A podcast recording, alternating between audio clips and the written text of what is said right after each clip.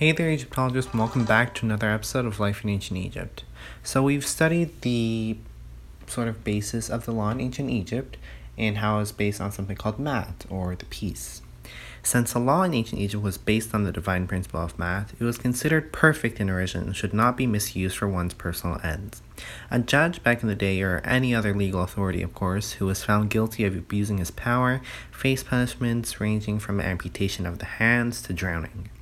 The law applied equally to everyone in Egypt, and corruption was not tolerated even toward the end of New Kingdom, when the corrupt practices from the top of Egypt's hierarchy to the bottom were rampant.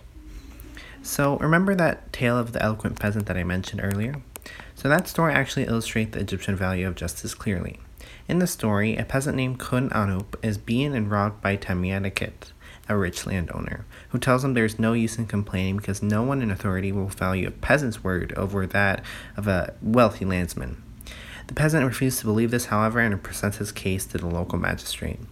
The magistrate is moved by the peasant's case, but finds his speech so eloquent that he reports the situation to the king,